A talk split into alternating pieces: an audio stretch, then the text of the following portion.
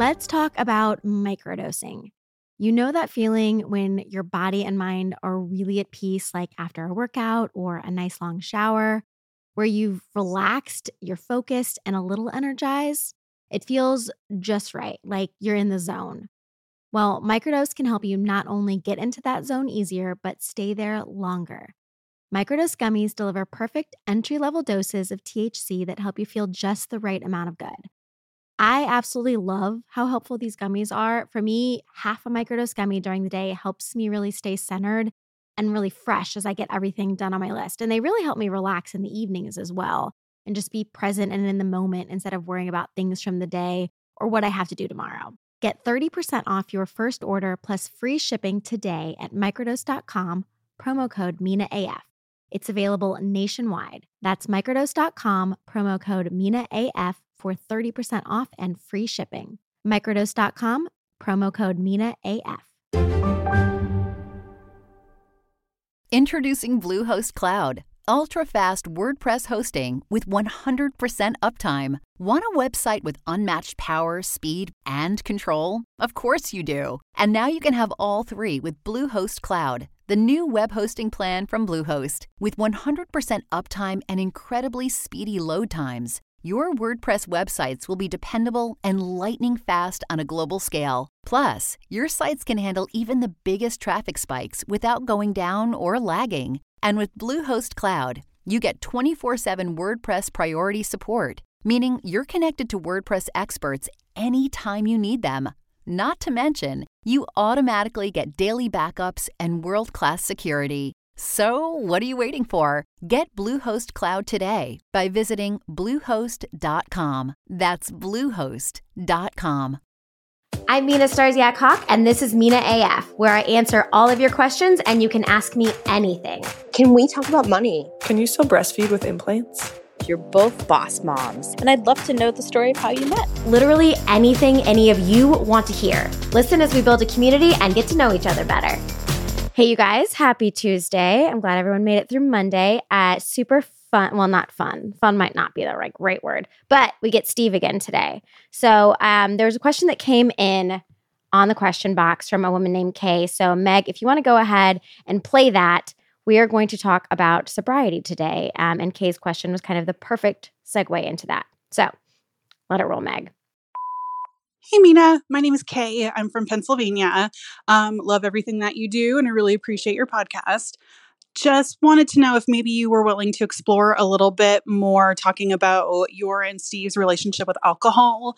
He talked about it recently on one of the podcasts about why he quit just wanted to see if maybe you could talk some more about it and how maybe it was affecting day to day lives, what maybe that routine looked like before, and what it looks like now, if at all.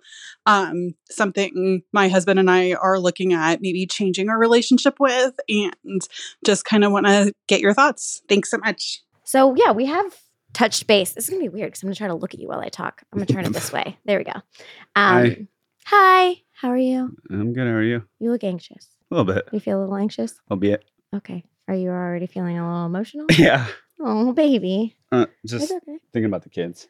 Yeah. And we haven't seen them in a couple days. Yeah. So our kids um, went with Granny Nanny and Hanny and Pop Pop for the weekend, um, and they get back today. And we always miss them when they're gone. Yeah. So where to start? Yeah, that was a Um, good question, Kay. Yeah. I think, you know, because we have touched on it here and Mhm. there, you have been completely sober for over two years now, Yep. a little bit over two years. I have probably had a dozen drinks in the last two years, Maybe. maybe. I mean, I don't clock it, but Yeah. Yeah. So I guess rewinding, starting at why Yeah. you decided, Right. um, because I think it is important to mention while we're both doing it, it's not really doesn't feel like we're doing it anymore. It's just like our Which we'll, I think we'll get to that, you know? Yeah. But it was something that Steve decided, came to me and said he was doing. And then I was like, oh, well, yeah, I'll do that too. Yeah. Um, so it wasn't anything that was like forced upon him or there was no issue. There was no, I think, I think there's a lot of people who think that you had to have been an alcoholic to then be sober. well, yeah, there was no intervention or anything. No. There was no issue. I just, I'm just, mm, I don't know. We have to set like definitions for There's issue. no issue that was affecting our day to day no. lives in a way that wasn't still functional. Correct. There wasn't like DUIs. It wasn't, you know, binge drinking every weekend. It was nowhere close to any of that. which I, I believe doesn't need to be the root cause of getting sober, though. No. Yeah. So I think for you, it was kind of, uh, it was a few different things. It was getting I'm just more. gonna not look at you, and I Yeah. won't, won't get emotional. oh, so you want me to stop looking at you? No, you can look at me. I'm just okay, you're just not going to. looks This is to be an awkward I'm just- conversation. I'm just you know, I think if I tell my little bit of a backstory, Yeah. that'll help Yeah. set up my story and Yeah. my decisions. Agreed. So, gosh, obviously, I'm getting emotional because my parents Yes. and I, j- I think that well definitely my mom did not have a good relationship i don't i don't not sure if i like that term relationship but it, my mom was an alcoholic like full blown Yes. My dad i'm not sure if i love the term i've got all these like i'm not sure Yeah. not sure if i love the term functioning alcoholic but i guess that's what we'll maybe He was definitely much well higher functioning. yeah, by a thousand percent Yeah. I mean, he would have like a couple beers a night, but my mom was like full full on for a long time, and I checked with my brother to make sure that he was okay with me telling this, and he was fine. So, um, just with them, I won't go into like the like the whole entire story, but with them, it just got so bad. At one point, there was like homelessness, multiple interventions. There were a lot of he- health issues. Like it was lots of in and out of hospitals for my mom. And this is in my early and mid 20s. And really even into my late late 20s. When we met, I was 28. No, wait, you were wait. I was 28. You You- were yeah. 31. yeah. But And when we met, you did not have a good relationship with your parents. Yeah, I, what what I get emotional about is the time that I lost with my parents because I had drawn a line in the sand about my mom and I felt that I needed to stick with that. And my line was, you know, unfortunately their you know, the relationship would kind of come to a, a an end if there was no um if things didn't change. And so i mean i miss we missed out on years um of each other and that's just what makes me sad. So from when i was uh, i think that happened i was around 23 24 when they were homeless and that that's not even when i when we kind of parted ways. That i mean i was still very involved and checking in on them and unfortunately helping the cause out by you know giving them money and things like that. So i was in my early 20s and um, so i've seen firsthand what alcohol can do. I finally got them into a, a lovely uh, family homeless shelter. It's just so hard for for men to also be accepted in with a uh, your spouse there's like men's shelters there's women's shelters but there's very few both and i found them a spot um which ironically we like It's right across the street from where My sister's of- house. Yeah. Yep. so you know that rock bottom that well that yeah that that that rock bottom was pretty rough um, so they were homeless and in a homeless shelter for over a year. And um, my mom finally decided to get sober uh, while entering the homeless shelter. And we were able to kind of like reboot our relationship a bit then. And then um, a few years later i'm not even sure well i'm not sure how long it was exactly but she had relapsed. And i said you know i'm going to stick to my guns this time and i did which was really hard I, I think for me and my brother i think my brother took a very similar stance unfortunately when he they were distance. Yeah, like he was in- physical distance yeah. because he was in Nebraska. was in so it was not that it's easy to take that stand regardless, but yeah so proximity definitely. Yeah. And while they were homeless, my sister was only 14. So I kind of took I took her in. Um, she lived with me.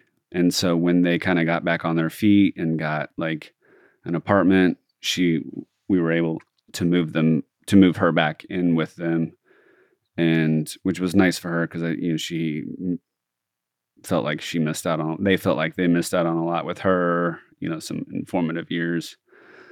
Things were going well, and then my mom relapsed, and again, that's kind of when I said I'm going to stick to my guns and that was in the time that I met you. Mm-hmm. It, you know, when I explained to you the situation, and you know, you kind of helped me understand some things.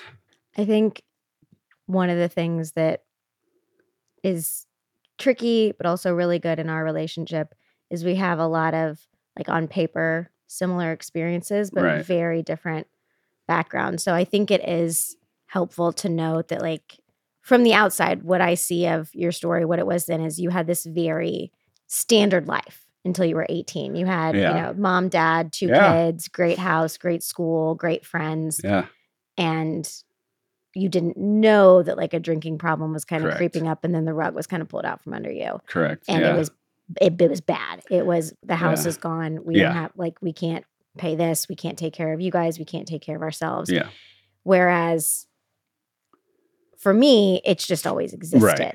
Yeah, and so it's not this like what the heck happened to my life it's it's just always been present and Mhm. problematic but not in the way where you know jobs are being lost homes are being lost like Mhm. it's it's always been very like functional and it was just what i'm It always been used was. to it's just it just was it is it, it always will be yeah, um, and I think in my family, it was again that term like functioning alcoholic. There was tons of problems. There was emotional stuff, physical stuff, mental stuff that was all ever present. And I didn't really think anything of it, I don't guess. know what you don't know. yeah, because it, it wasn't, it was just normal. and I Um, think when you're not losing a house, it's not like, oh, this is a problem.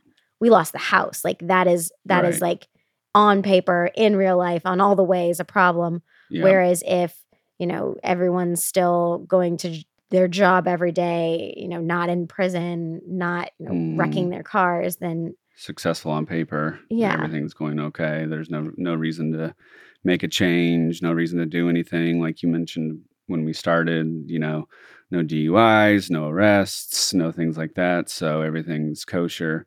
Um, but for me, in my family, um, things just got out of hand, and so fast forward, I suppose. yeah, I mean, when we met, you weren't in a great spot with your parents. Uh-huh. Um that I just I don't think there's anything really like notable going on in mine. No, Um, and but we were starting to date and getting serious. it was not much longer after we decided to get serious. Um, so it was probably November of 2016. Yeah, because we went to Thanksgiving at your parents. Yeah. Yep. Yep. Yep. And so uh, we had a solid few years before we even got married, but we were able to like rebuild that relationship. Sally was still sober. Um, things were going well. And then I was um, kind of fast forward a little bit. I was working at my like corporate job that I had um, for years. I, remember I'll I'll never forget. I was driving, and I think you you I was in the parking lot, and you called me and you said, "I have Steph here with me, and we need to talk to you." When you get home about something pretty important. And it was like 11 a.m. and I said, "Well, can you can you give me uh, anything at all?" And you're like, "It just, you know, we'll we'll we'll see you tonight."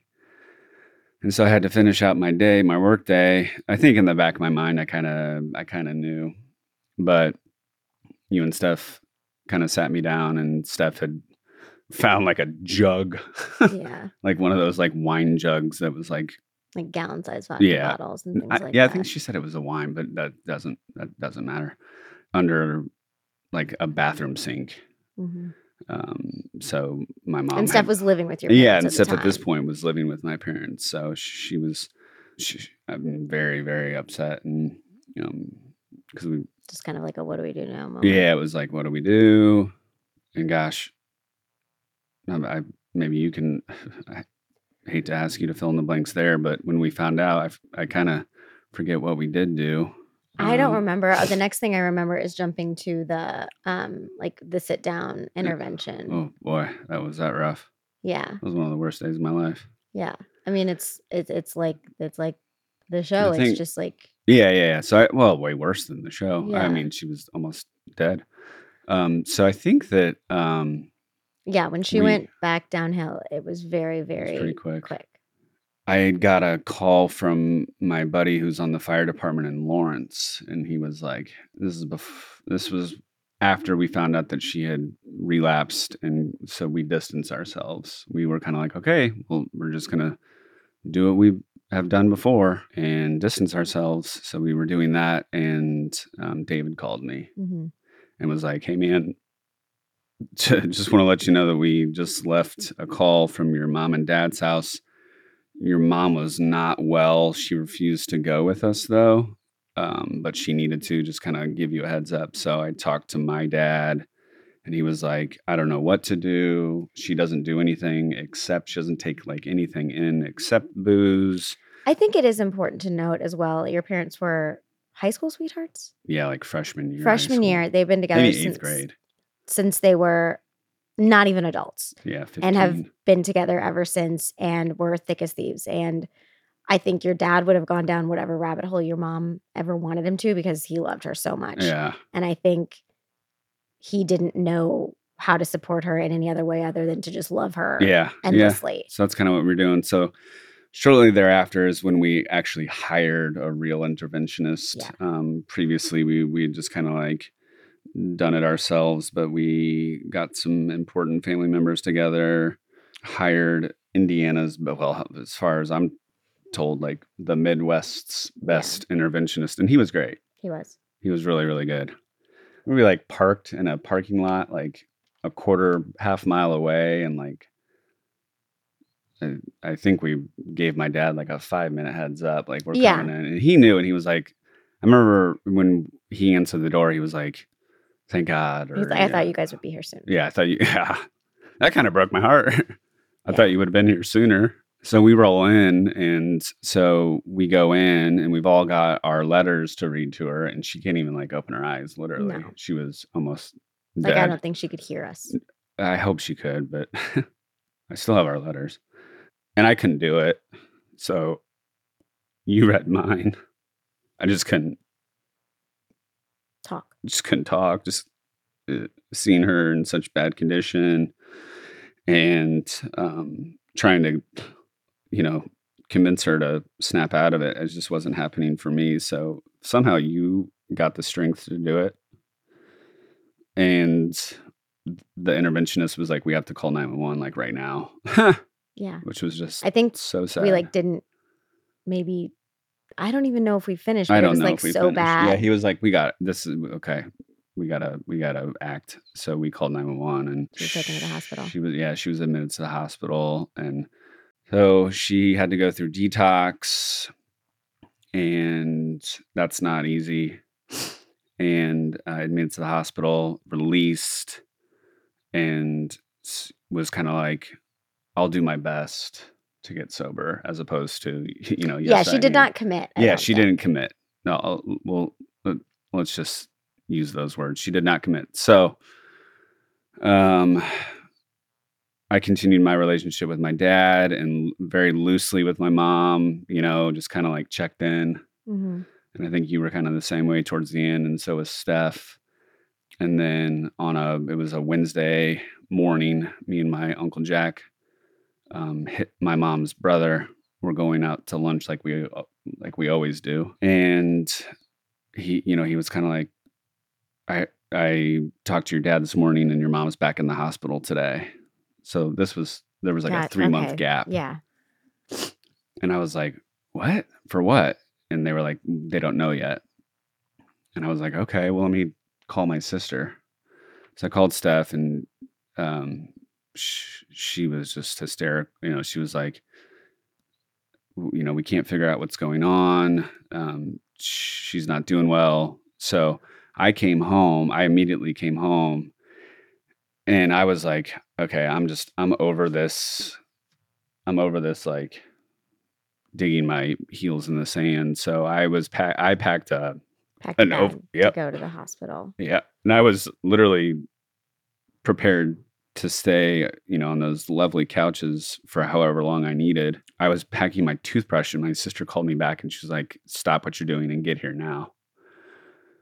So I stopped what I was doing and I just like rushed to the hospital and I was able to talk to the doctors and they said that they had diag- they had just recent like within the last f- few moments uh, officially diagnosed her with stomach cancer, uh, which makes sense because alcohol is poison and it goes through your small intestines, large intestines, stomach.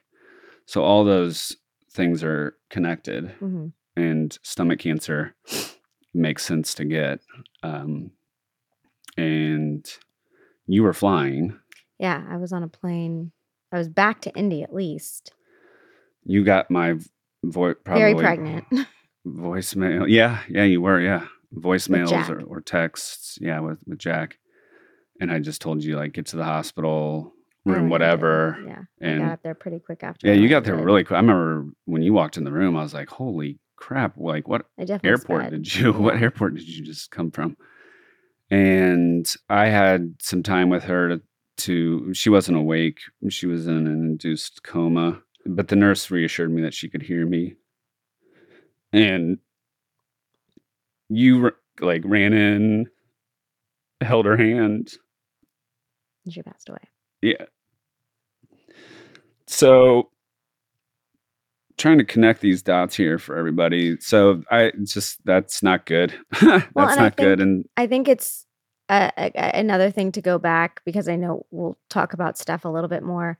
I think a lot like maybe my mom and I did. We had a break in our relationship and then came back together and were like unhealthily close for a while. uh-huh. I think your parents and Steph, when they did like reunite, Steph became very like they were her best friends. She she was very codependent on them. Mhm. And then when your mom passed, I mean that I think catapulted Steph into a direction that good point. can't not. It's Yeah. it's just it is part of They were very close. Um, so my sister and my parents were very close because I think psychologically, uh, sh- when she was removed from them at 14, when they were reconnected, it was like she was fourteen. it was like she again. was 14 again, which is very common in trauma situations like that. So she was always kind of like um 14 year old daughter to to them and her them to her and her to them. So and uh, I, I, I think yeah. at this point we were probably what you would just consider like social drinkers. Like yeah. we would come home and maybe like if the, we wanted to get margarita, we would Mhm. you know get the mix from across the street, and make a couple margaritas. It was nothing. We don't really, we never really like went out much. Mean so like- it wasn't like been drinking on a Saturday because we went out with a group of friends or anything. Well, you know me, I prepare for these things. And so, like, mentally, I think, and, and so you told me that we were going to do this podcast uh, probably five days ago. So I've been kind of like mentally preparing. So uh, let's close it on Steph and then we'll talk about us. So Mhm. my mom passed away, stomach cancer. Uh, six months later, my dad passed away because he fell down some stairs. So that was obviously unforeseen and very unfortunate. Um, m- my Steph was yeah, living my on her own by then already. Yep. sh- Yes, she was on her own. And she was working for me. Mm, And, and she when started to have a pattern of behavior where every Monday and Tuesday she didn't feel good. She Yeah. wasn't coming in. was just like everything, She was good. isolating. She wouldn't Yeah. let anyone to her house. She wouldn't come to anything. And this was after my after my dad. Yes, after your away. dad passed as well. just downhill. Um, and it was it was already it was during COVID by this time, and COVID she'd been started. Yeah. having this like isolating behavior for quite some time, but it had gotten significantly worse, and we were actively filming. Um, Oh, you were active. I was filming. I was Yeah. mic'd. I was in front of the store, and I had a missed call from Tad. Well, it rang. I didn't answer because I was filming, and he called again, and I answered, and he Mhm. said, "It's Steph. She's she's dead." That's what he said, and I probably scared the crap out of everyone because I literally just sprinted away, called you, and You told me to stay put. Yeah, Because I I was on my way to her house. Because I didn't know what else to do. I, you know, Tad called me and told me that Ste- they found Steph dead in her bathroom, and I, so I just instinctively grabbed my car keys and was was gonna go to her house. I don't. oh yeah, no, Tad called you because I didn't answer, and then you called me. Yes. I Oh my gosh. correct you, but No, it's okay. That's I like- it's it's all uh, yeah.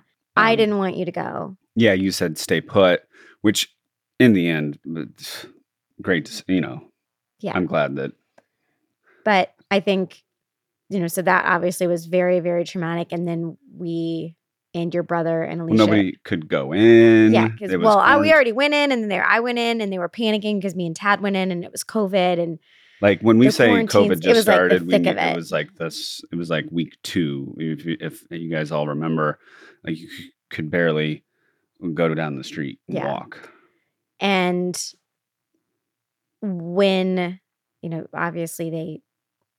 You know, Steph was not in the house anymore, but we had to go in and and clean Right. up. And I think that's when it really, for me at least, it. This show is sponsored by BetterHelp. We all have different stressors, some big, some small, that we carry around and that really weigh us down. And when we keep them bottled up, it can start to have a negative effect on us. Therapy is a safe space to get things off your chest and to figure out how to work through whatever it is that's weighing you down. For me, therapy has been so helpful, really learning those positive coping skills and to be the best version of myself. I know myself better and how to set the right boundaries that really work for me. So if you're thinking about starting therapy, then give BetterHelp a try. It's designed to be convenient, flexible, and suited to your schedule, and it's entirely online. Just fill out a brief questionnaire to get matched with a licensed therapist, and you can switch therapists anytime for no additional charge. Get it off your chest with BetterHelp. Visit betterhelp.com slash MinaAF today to get 10% off your first month. That's betterhelp, H-E-L-P dot com slash MinaAF. Warmer, sunnier days are calling, and you can fuel up for them with Factor's no prep, no mess meals. Meet your wellness goals in time for summer thanks to the menu of chef crafted meals with options like Calorie Smart, Protein Plus, and Keto. Factor's fresh, never frozen meals are dietitian approved and ready to eat in just two minutes. So, no matter how busy you are, you'll always have time to enjoy nutritious, great tasting meals. Make today the day you kickstart a new healthy routine. What are you waiting for? With 35 different meals and more than 60 add ons to choose from every week, you'll always have new flavors to explore. With delicious options from breakfast to dessert, you can stay fueled all day long with easy and nutritious options. Plus, with premium ingredients like filet mignon, shrimp, and blackened salmon, Factor meals are a real treat. I love the convenience and the variation of Factor's different meal preferences. Whether it's managing calories, maximizing protein, or avoiding meat, crush your goals this May with Factor. Head to factormeals.com slash MinaAF50 and use code MinaAF50 to get 50% off your first box plus 20% off your next month. That's code MinaAF50 at factormeals.com slash MinaAF50 to get 50% off your first box plus 20% off your next month while your subscription is active. Really hit because of. Did I go in and cl- I did? I think I went in and cleaned up a mm. little bit before you and Chris and Probably. Alicia all came Yeah, because we because I there was there were there were so many bottles. There were so many bottles. Just like seeing how the last however long of her life had been couple was months, I presume. so incredibly sad, and that Yeah, the guilt with like not being able to do something about it. yeah. Like, well, we should have gone to her house sooner. We should have made her go to rehab. We should have made her move we didn't with know. us. But nobody knew. Nobody knew. Nobody knew. and that's no what she went to. And, And you know, I always kind of bring this up. Like, it's not like she would come out. She never came over drunk. no. When she would come over, and me and you would, She have a would- normal, like a cocktail or yeah, two. she would have like one cocktail, and and that's it. Um, you and I would kind of be like, "Oh, come on," you know what I mean? Like, well, we're having another one. So, and she'd be like, "No, I'm fine." So just zero signs, guys. Like zero signs. I, I think we all thought it was just severe depression. Yeah, yeah, both yeah, your yeah. parents had passed in such a short amount of time. yeah. And then it took an eternity to get her her cause of death, which Yeah, it was took long term ethanol poisoning, which is just alcohol poisoning. Yeah, it took uh, probably over three months. I remember uh, to get the autopsy because I'll be honest. I don't even know if you and I have ever talked about this. I I thought it was suicide. Yeah, I thought that. And Yeah. I think we had talked about it because there were a lot of strange situations. Well, With thirty year old Steffi- women don't just die, right? So Everything revolved around her dogs. And so I was like, Yeah. she would not she would not leave this world and not leave her dogs okay. yeah, But there was also some weird things like she I mean, she cooked chicken and rice and and, and, and veggies for them for every dinner.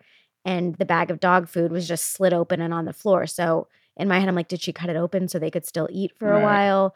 But I think that's what her life had turned into. I think Right. that was how she fed the dogs. The bag was just there and they could eat as they needed. the last few. But it very, so. I think we, it was probably more than just me and you that thought that maybe. Yeah, I mean, like I said, thirty-year-old women don't just d- drop dead in their bathroom. So that was where my brain went because they nobody had any answers. You know, No. the EMTs were like, "We don't. There, we have no answers for you guys." And we're I feel sorry." like it was going on even longer than we thought it was going on because to die from long term alcohol poisoning is for someone young at that age, I, I think it's hard to do. well, depends on how much of a go-getter you are, I suppose. So that was that was at the I beginning of was- COVID. And so these are all I think it was probably like because let's not forget. I mean, we we always talked. Either you and uh, you know, there was always Yeah. communication going on, and Steph, and yeah, you and her, me and her, my brother Chris Mhm. and her, always communicating. And when basically like the three of us came together and we're like, hey, you haven't talked to her. I haven't talked to her. it's been like three days, and in our world that was a long time. We and were- then Tad also hadn't talked to her. yeah so Kelsey all these people were kind of like yeah we haven't heard from from steph in a little bit. So i guess we we get the autopsy back and it was long-term ethanol poisoning which i don't think we were surprised of. I honestly was relieved of just that it wasn't suicide. Um i guess not an intentional suicide. No, I think she w- did not care if that necessarily was the result because yeah your parents' passing was so hard on her. Yeah, I just don't think she had anything else um, to uh, get her out of that. Like I had a wife, You had a baby. a baby. Oh, it was COVID, so you were pregnant with Charlie. So I had another child on the way. You had Mhm. another child on the way. Like Chris has a family, and she here's COVID for her, parentless, young, and that's just what she did. I, I Yeah. imagine. And obviously, like the things growing up are formative, but this is the most recent past. And I think that was kind of during COVID, everyone, like everyone drank. Oh, like man, yeah. liquor stores boomed. It was just, there was nothing else to do.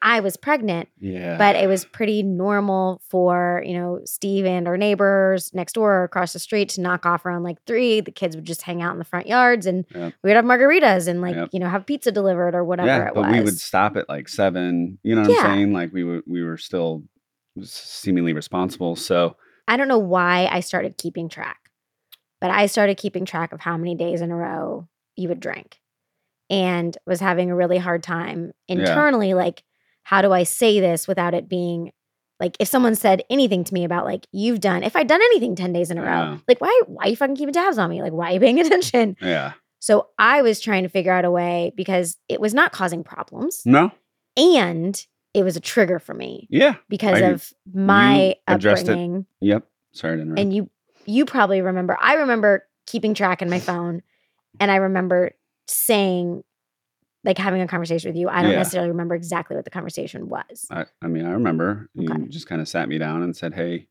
you know, you're very delicate. Um, you know, you're a good communicator. Um, sometimes too good. It's annoying. Annoying. and you're just like, I'm not trying to hurt your feelings. I'm not trying to um, bring anything up from like family past. This is before Steph had passed away. It was Yeah. oh my gosh i'm so bad at these like time frames Yep. Yeah, this was like before COVID and everything. When you No, talked to me, during covid when you sat so when you sat me down and you said, you know, I'm not I'm not trying to hurt your feelings. I'm not trying to like bring up any like Because it was that. June that you stopped drinking. After. no, I'm very familiar when I and that was only two years ago. So it was during. Okay. I suppose you could be right, but you know, you, you said, "Hey, look, I'm pregnant. I'm not able to drink, so it's a lot easier for me to kind of to clock you." Yeah. And it's been whatever it was, like two weeks in a row. Without a like a day. It's off. without zero drinks, or with zero drinks. Whether that's one glass of wine with your steak at dinner out, or three margaritas with a neighbor, you've had at least a drink for the last two, 14 days in a row. And I was like, thank you. I appreciate I wasn't upset. I was just like, I mean, I wasn't like, you weren't upset. I think you took it in. I think in your gut, like just by your physical, like visceral reaction, I could tell like it was like a tightening, like realizing like I don't like not wanting to get defensive, but that's just kind of like a natural place to go Yeah. internally. I, I could feel that. And I, I just remember that feeling. And I I think I also said, like, I'm telling you this because this is a trigger for me. We don't have a problem. You don't have Yeah. a problem, but this is how problems develop. yeah, And it scares the shit out of me right. because I don't want to live the life that I grew up in. I don't want to be married to the person. Like I I I I just want I don't want to not say anything and regret not saying anything for right. 2 weeks, 2 years, you know, 2 decades and then us be in a place that we can't come back from because it's so far gone. Right. So you had had the conversation with me, and um, so that was on the back of my mind. And then we go to our family vacation every year, and I'm I was just like the type, let's say like the type of vacationer. I think the our friends were with us this this particular year, and I'm kind of like, oh, it's 10 a.m. Crack open a beer. Like yeah. that's just how I vacation. yeah, you sit on the beach, cooler beers, couple sandwiches. Yeah. Couple a couple beers throughout the day. You know what I mean? Not like I'm not shotgunning beers, but I'm having Sorry, I just have like a mental picture because I have a video on my phone of you shotgunning beers in Kiawah with Tad that's and true. this is a long time ago with Tad and Same. Car- and Sam, Carolyn's ex-boyfriend. But Um, no, our typical, you Shout know, out to Sam. or yeah, our typical post-kid vacation would be like, okay, we'll take Yeah. six Trulies or whatever Yeah. down to the beach, and over the course of ten hours that Yeah, we're out I there, was- each I never- had a yeah. uh, That's just how I vacation. Yeah. And that's also how I golfed. You know. Yeah, Oh, we're golfing. Great. We're cracking beers. Yeah. That's my expectation, and I'm still gonna golf really well. Yeah. You're a great golfer. and we got home from vacation and I was working. It was a Monday and I was working and I just had, I think, I mean, I was uh, supposed to be working. I was in the garage, but I think that I had used like two straight hours of just like sitting down and just having these, this inner monologue with mm-hmm. myself of like family past, not great, you know. But what really did it for me was when I it's gonna be hard to say. but when I realized that I don't want to give my children a reason to not have a relationship with me. Yeah. Because I feel like so many people my age and the generation before me have these gap years in their relationship with their parents and or just maybe they don't even have gap years but they just have these Don't have relationships. yeah they just don't have relationships or they do but it revolves around alcohol or um, just all these negative things surrounding the behavior um, that comes with alcohol so i just that was it. I said i'm never going to give i've always used internally the term gift but i don't mean gift in a positive way i just mean i'm not going to give them the gift of not having a reason to not have a relationship with me. I'm never going to give that to my children based off of alcohol Yeah. we Um, might do a lot of other things that are fucked up, but yeah alcohol is I mean, not going to be one of the things that keeps that they- ever distances us from our kids. they might be 13 and not love all of our parenting styles but because they're 13 Yeah. and 15 Yeah. or 13 and 11 but they will eventually be like, oh, I Our was parent- an angstful yeah, tween. It's yeah, fine. our parents were doing that for us. So that was it. I just said I'm I'm never gonna allow my children to have a negative relationship with me on things that I can control. Yeah. And I can control my alcohol intake. And that was it. I literally called you outside into the garage and I said, I think I wanted to start out with 30 days just to see if I could Yeah. do it. And shortly thereafter, I had a bunch of friends from high school coming into town and we all went golfing. It was like 4th of July weekend, Mhm. like a few days later. And that was like my first big test. Yeah. And that's also something that I want to talk about is like all the tests that you're going to face along the way. And they're hard at first. They're very hard.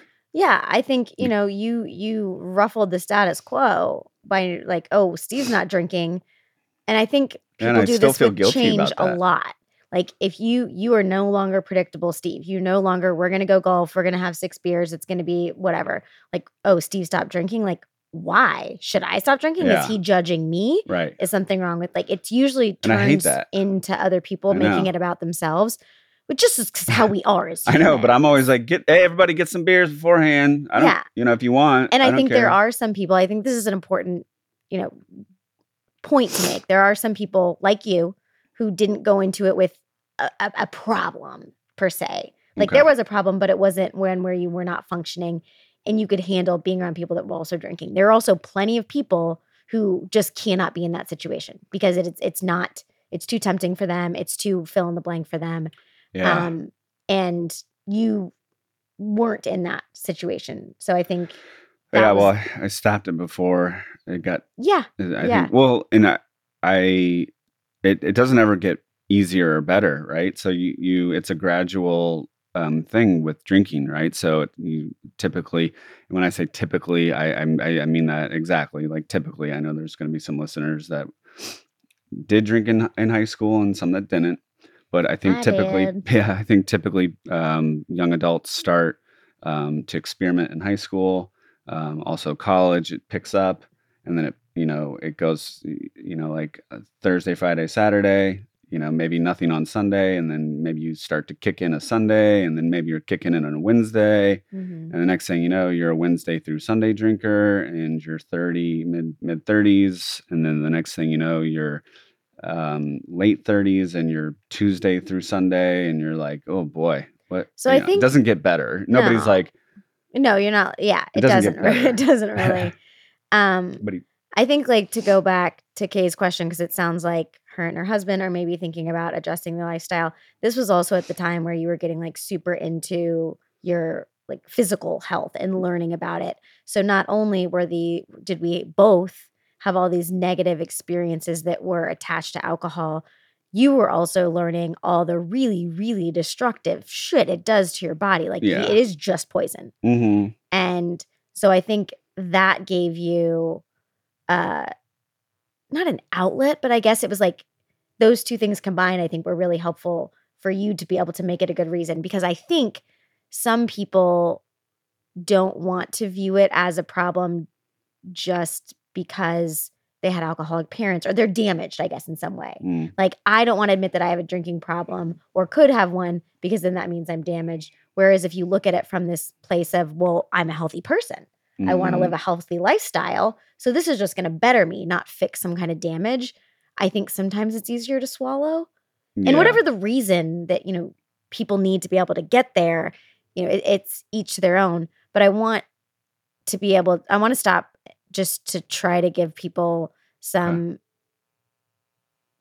idea of like how, okay, the way we had the conversation. Yeah. So for me, I was feeling very, you know, if uh, approaching the situation is tricky. It's scary because my first in, inclination would be to be defensive if someone was like, if you literally said you put your feet on the couch all the time, I'm like, why are you, why are you paying attention to what I do with my feet all the time? Whatever it is. Yeah, Like, yeah, yeah, yeah, yeah. I- I, I know what you're saying. it's just so I think being able to start a conversation with like, hey, I literally like no angstful feelings. I'm not upset. I'm not trying to call you out. Like saying all the things for Mhm. me, like explaining what I'm not trying to do before I say, I just want to give you this information. And a lot of times for us, what works is I want to give you this information and I don't want to talk about it. I want to give you this information and vice versa.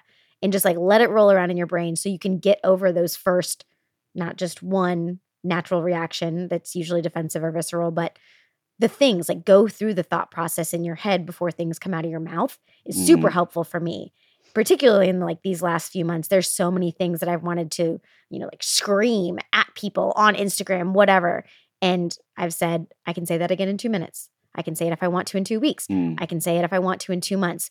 What is saying it now gonna do and if it's Mhm. not if you don't have a good reason for now like always just sit on it so i think if you're thinking about having this conversation to do it like together with your partner or maybe you don't drink and your partner is the one i think it's just really important to set a platform where you're not behaving in an attacking manner and it's the most comfortable environment for them not to feel attacked and it, you could do everything under the sun and they might still feel that way but i think that's really important like baseline Yeah. The conversation that I had with you, though, I very specifically remember saying, just because of my um, personality, mm-hmm. I was like, and I'm also not asking you to do anything Yeah. because I I don't do.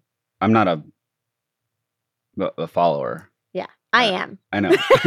so when Steve said he wasn't drinking, I was like, oh, I can do that. Like, Well- if, if I'm not coming home and there's not margaritas made every day, I don't need to drink Right. a margarita. and I was like, I'm not asking you to do anything. If you want to continue to have margaritas, um, or um, Wine, a whatever. glass of wine with dinner, whatever, you are welcome to. You know, I And fast forward two years, it's still that way. Like, if I wanted to Yeah. have a glass of wine, but we'll get to that, like, because it literally doesn't even taste good. It tastes gross when I drink it. I don't know. Yeah. No, so yeah, he, Steve Steve doesn't know. But I think that setup for the conversation and making sure you're coming from a good place is super important to be able to be heard. Because I say this a million times, like 10 different people could say the exact same words and then mean 10 different things. Just because your tone of voice, Well- your body language, your all those things, like you have to keep those all in mind when you're talking about any situation that's potentially like delicate or Yeah. emotional. I think to kind of um, wrap up and circle back to Kay's question of, you know, she's like, me and my husband are thinking about it. I think that, um, in my personal opinion, then the answer is yes.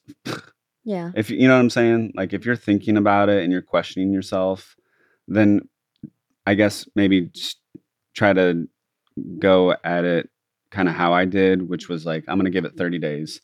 And it like Reassess. 90 and then Yeah, and then I was like, well, I'm going to do another 30 days because I was able to golf. I was able to do literally everything. Jack had a birthday party. which it was all the things. It was Yeah, all the things. Jack had a big birthday party. it was summer. I, I yeah, it was summer. It was the beginning of summer, And and, if you're able to do it, You're not an alcoholic outwardly or inwardly that people are like, why why aren't you drinking? And I think being on the other side, it's much easier to give some advice on time frame. Like I know you started with 30 days and that worked.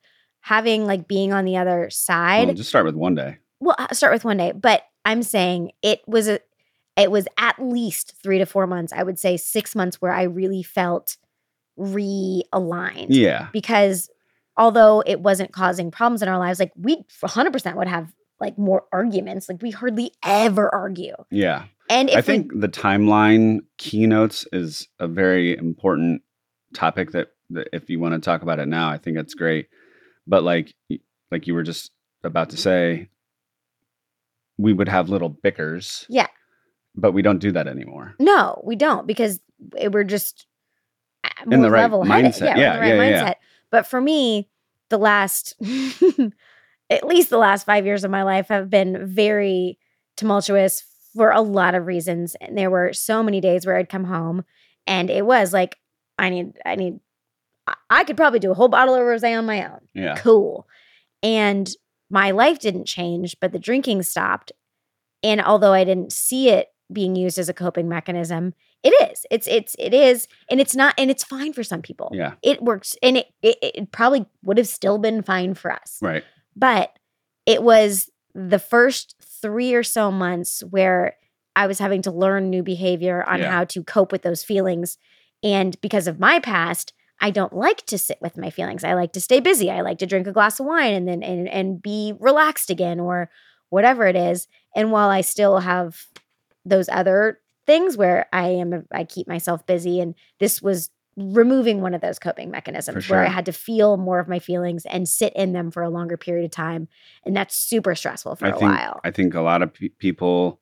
I think it's a great point, and I think for some people, when you get those feelings, um, and if this is something that you're interested in, I think um, finding a meeting isn't a bad.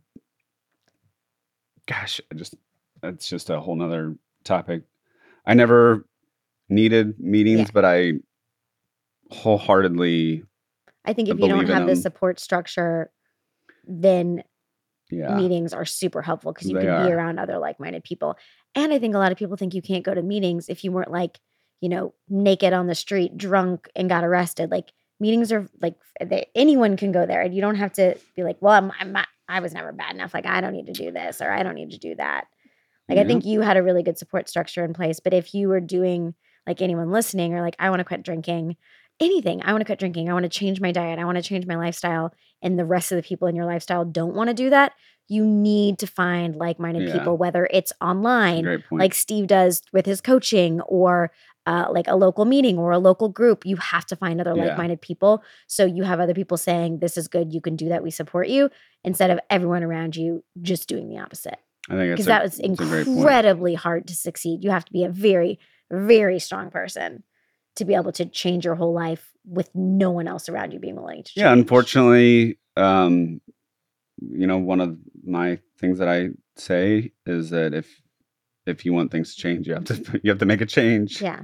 um because i think a lot of people just like sit back and wait for change and it's just not how it works so i think that um things unfortunately have to change and i'm not saying that you have to ditch your best friend that you eh, hang out with eh, you know every night and have wine with but maybe But maybe once you've you- not drank for three months, you're going to be like, wow, that's really our only common bond. yeah And when you change lifestyles, when you change behaviors, you might change friends. And that's okay.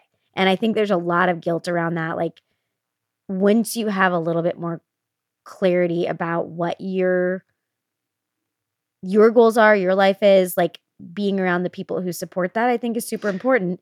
yeah And I think this is this is a whole nother Right. Mina AF episode, but like outgrowing friendships, like that happens as an adult.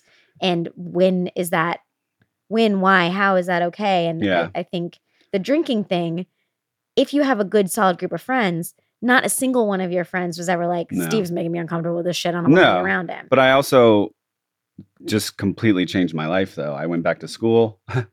um I became essentially a health nut overall, right? Yeah. So it wasn't just like, oh, Steve quit drinking. It was like, holy shit, Steve is like a new person. Yeah. So for anybody that doesn't know, I'm now a, a licensed nutritionist. Um, There's like eight plaques on the wall. I have master uh, personal trainer. So talk about some of the health stuff because if you if people can't get behind it for you know the the social reason or just like the the potential problems like actually talk through yeah, all the the health stuff that you've I'll pair it. helpful yeah yeah i'll uh, what i like to do with people that i have the conversation with is just pare it down as simple as possible and that is the main ingredient to make alcohol is ethanol which is a, just a Poison. poison and so you're willingly putting that into your body the fda um, regulates these things which is just mind-blowing to me. And so you're just putting alcohol into your body. And I think I, I read a, a recent um, paper in um, Science Journal, and it was talking about the old adage of like every housewife that says a glass of wine a day is good for your heart, and that's just not true anymore. it's not true Nobody says that. Uh, well, I think some people like red wine and say- dark chocolate why do they say red wine and dark chocolate are good for you I think there was previous studies that are over have recently been overturned. I think that they were just not well. there might be done. things in them that are good for you right I, yeah, I think that there's like but uh, overall, not. antioxidants and grapes and things like that that can um, that you know. Let's also talk about the sugar. Yeah. We keep talking about uh, wine, but just the, the sugar and all that stuff. It's just it's just bad for you. Yeah. and you're just willingly putting that into your body. And I, I, think don't the like thing to is like, like stand on a soapbox and an- preach. anything you do every day or the majority of your days for the rest of your life is bad for you. If you're going to drink wine every day for the rest of your life, if you're going to eat pizza every day for the rest of your life, like, so I don't want anyone to think we are, you know, up on our soapbox saying, Yeah, don't neither. do like Steve's rule with his clients is an 80 20 rule. Mhm. Like, don't be an asshole tw- 80% of the time. 20% of the time, okay, you want to have a slice of pizza, have one, don't have 10, like those Yeah. kind of things. And I also think it's important to note that, like, we don't, there are plenty of other things. There is, you know, uh, I don't even know what they're all called, but like Delta 9 and THC and CBD and microdosing. And I mean, there's so many other things that in various states are legal or not legal or in the process of that help with anxiety, like various things like that, that I think people use alcohol sometimes to like self medicate that I think Mm. are worth looking into. I guess Mm, all that to say, what? eh, I do not want to advise people um, on one way or another with cannabis. No, I'm not saying that. I, I guess I'm, I'm saying like even magnesium gummies; those are supposed to help with your with with anxiety. Okay, There's so many other things that well, you Aren't- said Delta Nine. well, I don't. I, I I know that's some kind of like Yeah, THC. it's like a cannabis some, driven. okay. So clearly, I know very little about this, you guys. I'm saying there are a lot of things that aren't directly poisoning your body that can probably I see what you're saying. be added to your life that is Yes. significantly less damaging physically than putting alcohol in it. If you're using alcohol as a coping mes- mechanism in social situations, you know, there are so many other things you can take for that kind of Uh-huh, anxiety I instead of saying. numbing yourself so with you- alcohol. so you're kind of like if you're used to needing alcohol to wind down at night. take there are magnesium gummies. Yeah, Take melatonin. If you want, take CBD, whatever it is. Like yeah, there are things that are still controversial, 100%, but aren't directly poisoning your body. I guess is, I I, the point to say, like, we're not gonna, when I'm not going to stand here on the soapbox and say, don't do anything ever bad, I- like only eat vegetables. That's what I mean. I wholeheartedly agree with you. Thank you for bringing that up. I'm just not going to go down the marijuana road this episode. We can in another one. Yeah. Um, uh, in particular. Um, so we'll shift gears. Yeah. Um, I, but I do think that was a good point.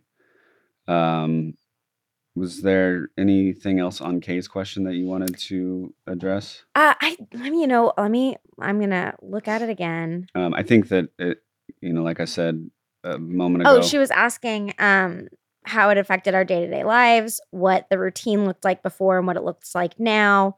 So just wanted to get our thoughts. And I don't think our routines are terribly different. Like this weekend the kids were gone and we went to uh, a Billy Joel Elton John cover concert at this like awesome place outside on the north side of Indy and everyone in the lawn is you know they're drinking beers they've got their glass of wine you can bring in whatever I you didn't want even notice. and I uh, we made two like super yummy mocktails. Uh huh. And it's been so interesting because once you get past that four or five into the six months out, Yeah. we were in Mexico. We went to uh I think it was when we were I don't remember. It doesn't matter where we were in Mexico. But I ordered a regular um mint Um, julep or something. Mojito. I ordered a regular mojito instead of a virgin mojito. And I remember. it was gross. yeah. I was like, Ooh. It's possible. it like I thought I was just like, let's let's get a little crazy. I'll have I'll Yeah. have a regular mojito. I remember being disappointed. Yeah, I was like, it didn't taste good, but that's get crazy. happened since then. I uh, I mean, again, the last probably two years have been really, really like emotionally challenging outside of our relationship, and there were days where I would just come home like in a puddle of tears, like a hyperventilate, whatever it was, and you weren't even here. And I think that's why I got we have we still have wine in the fridge.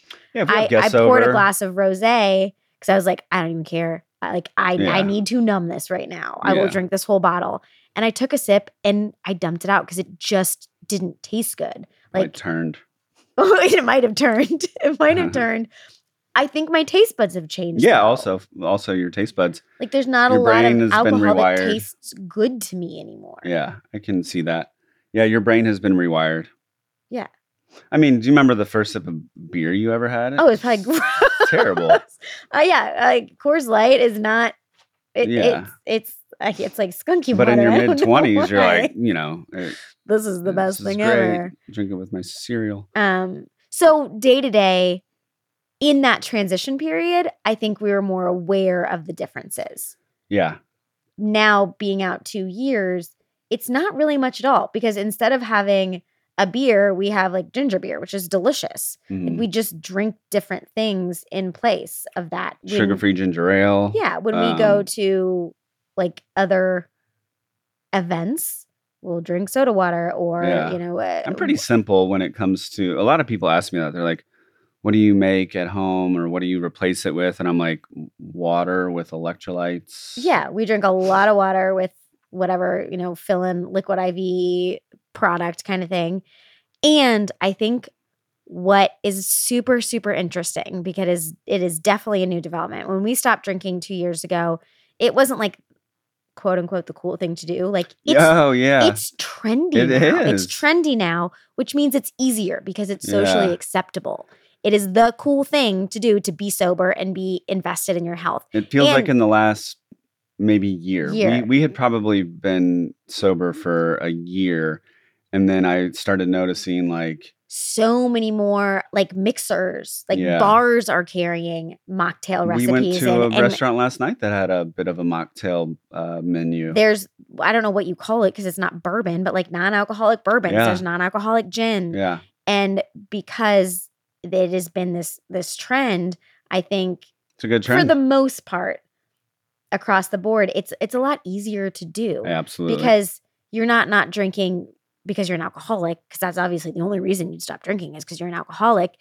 It's just because you want to be healthier. Yeah, you know, I thought uh, when we went to the Billy Joel Elton John tribute band um, this weekend, normally we probably each would have had a, a couple cocktails or something. We probably would have took two bottles of wine and gone home with a half bottle. yeah, and I when we were leaving, I remember thinking, but uh, again, me stopping.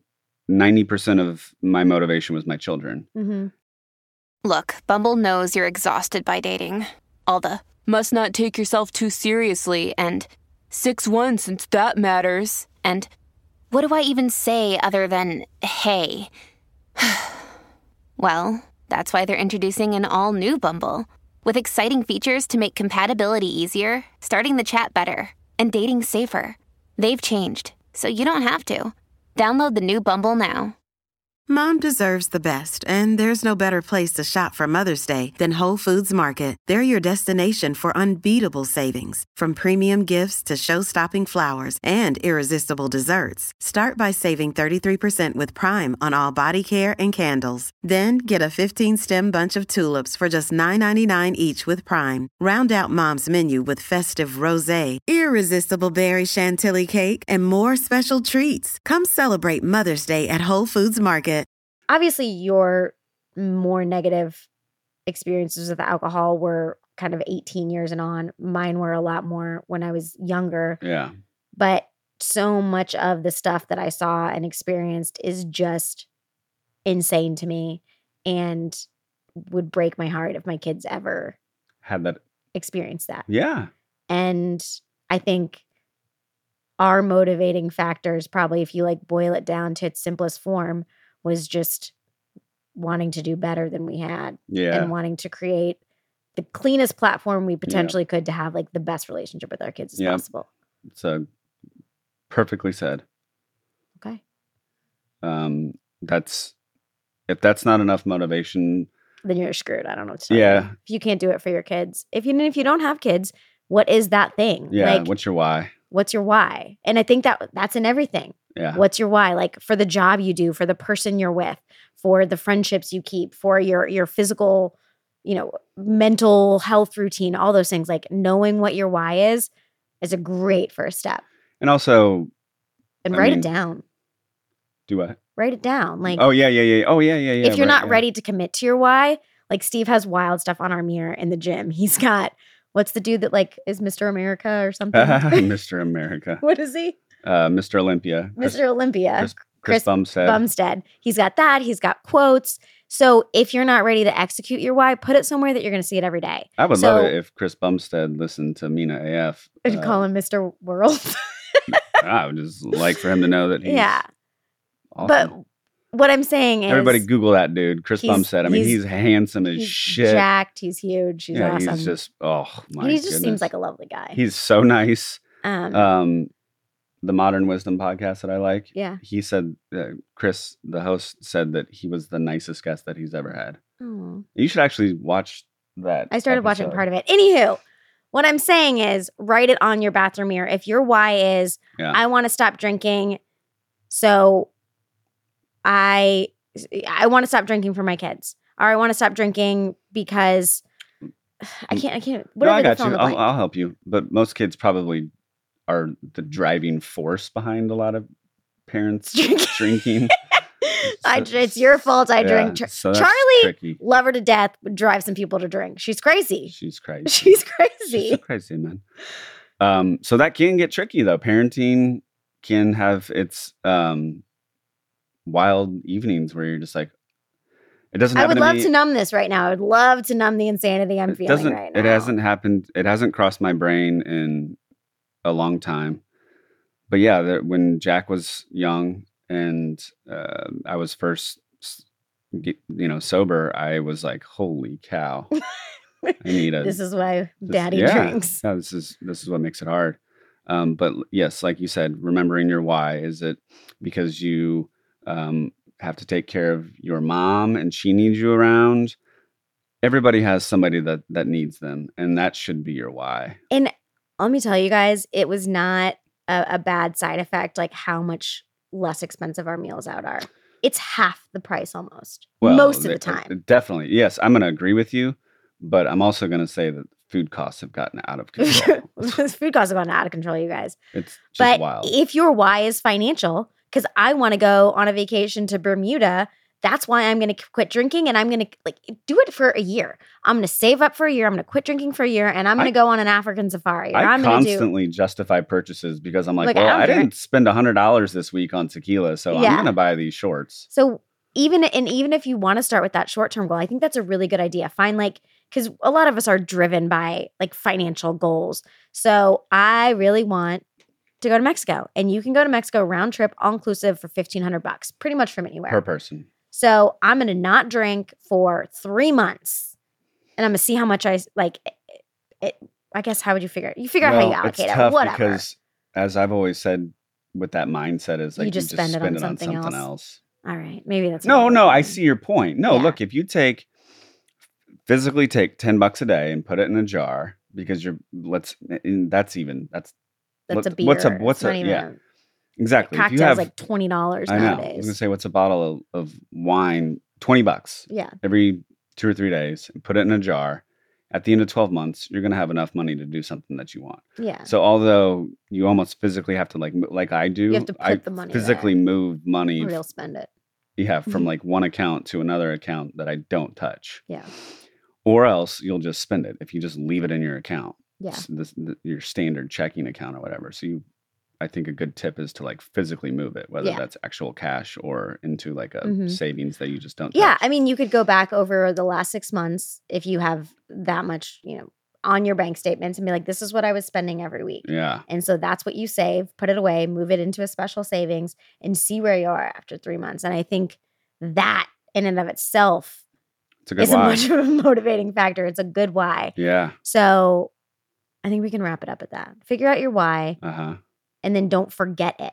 Keep it at the forefront of your mind. We see our why every day. It is our kids. And eventually, um, eventually you don't think about you it. You just don't think about it. I did just have new normal. Yeah, yeah, it just becomes your new your new normal. I have had a few friends um, also join me in getting sober, and in the beginning, a lot of like texts, you know, like "Oh my gosh, I don't know if I can do this," you know, like it's been two months. Like when does it get easier? And I, my trackable timeline was kind of like end of month three. Yeah. I think for me, it was like, going into month four where I felt like the emotional, mental Yeah. angst of my body adjusting, my my emotions adjusting were right going into month four. By month six, I was like, this is this is second nature. Now. I think also what I want to just quickly talk about is that a lot of people, um, hopefully, we'll do it for health reasons, and but a lot of people have these unex these just wild expectations that they're just going to like lose twenty pounds immediately, Mhm. and that's just not no, how your you'll body you'll reacts. put other sugar in your mouth. well, that's possible. Yeah. Um, calories, I think, is what Yeah. I would rather concentrate. You're you're likely going to um, replace those calories with something. The the weight doesn't just fall off like you think. Unless I was able-. Yeah, I was able to lose some weight. Mhm. Definitely got more definition everywhere, but that was also Uh, a, a crux a bunch of, of, a lot stuff. of other yeah. stuff that I changed. But I had gotten serious about fitness um, at one other time in my life, like real hardcore serious, and got into really good shape.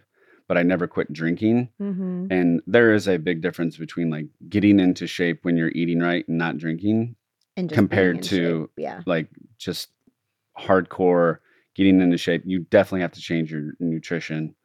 Um, if you want to continue to have, I have plenty of clients. This is another episode. This is the Hawk Fit yeah, episode. right. But I do have a lot of Hawk Fit clients that they'll straight up ask me like, "Can I have a glass of wine tonight?" And I'm like, "Yes," if because this is how we avoid burnout. And like you just said, that's another episode. hmm Hopefully, you know, you guys got some takeaway.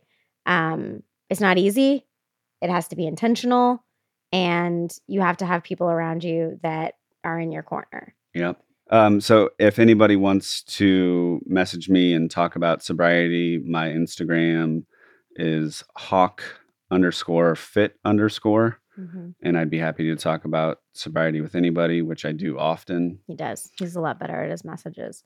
Yeah. Um, but I want you guys to all feel like like that's a great question, Kay. It's it is very personal, and that's what we're here to talk about. We're going to talk about the weird things, the uncomfortable things, so you guys know where to leave the questions. Um, there's a link in the show notes. You don't have to leave your name. You can be anonymous. You can say your name. You can message questions to me on Instagram at I'm just Mina Starsiak Hawk, separated by underscores, because that's what we like to talk about. Yeah, it was a good question, Kay. Thanks for asking. Thanks for thanks for being on my show today. Thanks for having me. I love you. All right. Um, and we'll see you guys next Tuesday. See you next Tuesday.